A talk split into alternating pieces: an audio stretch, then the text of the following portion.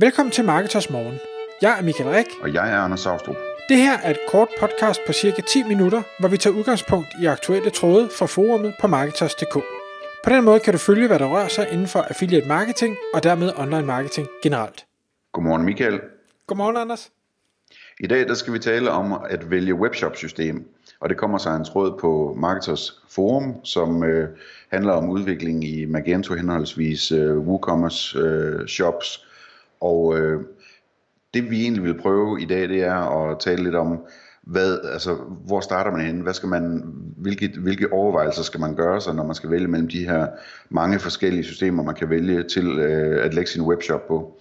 Kan du prøve at, at lægge ud med, hvor du vil øh, starte sådan en proces henne?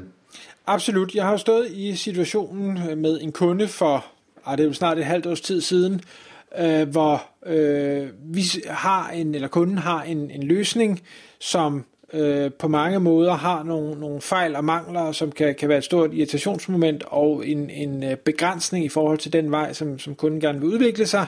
Og derfor så øh, fik jeg ligesom opgaven at sige, jamen, hvad, hvad kan vi så, hvad er der af alternativer, hvad kan man der, hvad kan man ikke der, øh, hvad koster det, og hvem skal man samarbejde med, og alle den her slags ting.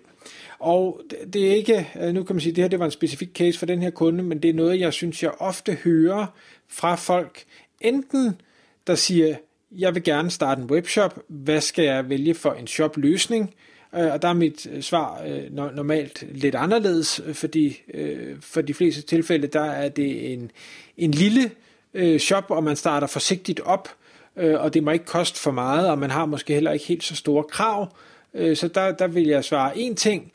Øh, men der er så de andre, hvor jeg kan sige, du er i gang, du har bevist, at du kan drive forretning, du har bevist, at du kan tjene penge, du begynder at have nogle mere øh, kreative øh, løsninger eller krav, du, du vil arbejde med kundeklubber, eller du vil have abonnementssystemer, eller du vil øh, hvad hedder det, gøre øh, brugeroplevelsen personlig, eller hvad søren man nu kan finde på af, af, af spændende ting. Øh, og, og man kan sige, jo mere avanceret du bliver, jamen jo øh, færre systemer kan øh, out of the box håndtere det. Og man kan sige, at den her kunde, jeg nu øh, øh hvad havde arbejdet med, jamen det var øh, øh, nogen, der har været i gang i 12-13 år, og, og derfor så var der selvfølgelig en masse ting, der var bygget op, og øh, logikker og øh, sammenhæng mellem øh, forskellige sites, der var ejet, og der er lagersystemet og alt det her. Øhm, og jeg er nok, øh, altså det jeg gjorde, det var at sige, okay, hvad, hvad er det, hvad er det for nogle krav, øh, den her kunde har? Hvad er det, øh, vi kan i dag? Jamen det skal det nye system selvfølgelig også kunne. Alternativt så skal der i hvert fald være øh, nogen, der kan fortælle mig, jamen hvis ikke det kan det, hvordan øh, kan man så gøre for at få det samme resultat? Øh, forudsat selvfølgelig, at man finder det vigtigt. Hvis det er en ligegyldig ting, så behøver det jo ikke kunne det. Den anden ting er så, hvad er det for nogle ting, vi ikke kan i dag? Altså, hvor er det, at øh, det her eksisterende system, det fejler? Øh, hvor er det, at øh, det kan godt være, at det ville kunne det, men det skal så custom udvikles for en formue, og det er måske ikke så interessant. Og der begyndte jeg øh, og, og lave en lang, lang liste, eller det blev desværre til en lang, lang liste med, jamen det her, det kan man ikke, det her, det kan man ikke, det her, det kan man ikke, men det kunne være rigtig fedt, fordi XYZ, øh, det her, det kan man godt, men det koster 100.000, 200.000, 500.000 at udvikle, øh, og, og det kan man ikke forsvare. Og så gik jeg så på jagt og siger, jamen hvad er det så, hvad findes der derude? Øhm, og nu nævnte du øh, som trådstarter her, at øh, der er de ligesom defineret, at det skal enten være Magento, eller det skal være WooCommerce øh, platforme. Jeg vil gerne kaste ind en, øh, en Shopify også, som jo også er en af de store spillere. Og, og fra min synsvinkel, der, der kiggede jeg meget i Shopify-retningen og Magento-retningen, og det gjorde jeg ud fra, at de er suverænt, efter min øh, opfattelse, eller hvad hedder det, viden, de største spillere på markedet. Øh, og, og det gode ved det er, og det er en af de andre punkter, jeg skal ned, det er, der er rigtig mange ting, der integrerer med dem. Ja. De har selvfølgelig valgt at sige, jamen, det, øh, hvad hedder det, for deres synsvinkel, så skal de jo kunne integrere med nogle af de store ting, så, så de kan måske integrere med, med MailChimp, eller Active Campaign, eller Campaign Monitor, eller nogle af de her store e-mail-systemer, så de kan spille sammen, fordi det er i henholdsvis Shopify og Magentos interesse. Men for nogen, der kommer med en anden løsning, lad os sige en, en pop-up tjeneste, eller en øh, husk-kurv, øh, eller en, en anbefalelse, andre kiggede også på det her produkttjeneste og sådan noget, jamen dem, der udvikler den slags systemer, de er, det er deres interesse at få det til at fungere med de her store shopsystemer, fordi der er så mange potentielle kunder. Så hvis en Sleeknote, hvis vi bare skal tage dem som eksempel, øh, siger, jamen vi, vi vil gerne være noget for webshops, okay, jamen så skal vi altså også virke på en Shopify shop, vi skal virke på en Magento shop, fordi allerede der så har vi millioner af potentielle kunder. Ja, det er klart. Og det vil sige, så skal jeg som øh, hvad hedder det, webshop ikke bruge pengene på at få udviklet det her, og ikke løbende bruge penge på at få det udviklet, eller hvad hedder det, holdt ved lige, eller opfinde nye ting, fordi det klarer de her allerede for mig på min jobløsning. Så det er det situationen, hvor man kan sige, du leder efter en, øh, et shopsystem, hvor, hvor, hvor det er nemt at finde, så at sige, plugins til, som allerede er udviklet. Ja, og det er den anden ting Er det. Det her, det, det var egentlig sådan mere, hvad skal vi sige, features. Det, det kunne være e-mail-systemer, det kunne være, det kan også være økonomisystemer, det kan være øh, lagersystemer, øh, betalingsløsninger. Øh, altså, altså, er der samarbejde, eksisterende samarbejde med nogle af de store spillere, er det nærmest en tryk på en knap, så fungerer det bare. Jamen, det synes jeg er et kæmpe plus i forhold til at skulle øh, bygge det hele op forbundet og betale for det selv. Det er klart. Og det jeg tænker på, det er også de her features, ikke? Altså, øh, hvad hedder det, at, at det er lidt ligesom med, med WordPress, hvis man skal, hvis man skal lave et indholdssite, ikke? At man så får, hvis man får en idé om, at man gerne vil have en eller anden ekstra feature i kommentarsporet, eller man gerne vil, vil kunne vise anmeldelser, eller man gerne vil kunne et eller andet, jamen så er der så mange, der udvikler på det system allerede, så der er nogen, der har kodet det, så du behøver ikke at skrive det på din liste over noget, der koster 100.000 at få udviklet til dig personligt. Lige, så, lige præcis. Så det, det, øh, det, det er rigtig smart at tænke med. Og det var nemlig en af de andre ting, fordi på den her lange liste over ting, som det eksisterende system ikke kunne, der var nemlig ting, som jeg tænkte, det er da basalt, det kan andre systemer godt, det har jeg jo set masser af konkurrenterne, de allerede har på deres systemer. Og så netop på, på Magento Shopify, der har man de her, det kan være et, sådan et plugin, eller add-on, eller hvad man nu kalder det, det koster 100 dollar eller 200 dollar, altså småpenge. Men hvor jeg har spurgt øh, den øh, eksisterende leverandør, siger, hvad, hvad vil det koste at få en øh, øh hvad hedder det, ønskeliste funktionalitet? Jamen det kan vi udvikle for 50.000 eller 100.000. Der er altså bare kæmpe, kæmpe forskel. Og det her, der er jeg sikker på, der sidder en udvikler i et eller andet øh, Asien eller Østeuropæisk land, eller hvor nu mange af de her de sidder, øh, og har interesse i både at lave noget, der er godt. De kan jo sælge det her mange gange for 200 dollars, så kan de sælge det 1000 gange for 200 dollars, så er det mange penge, de alligevel kan få ind.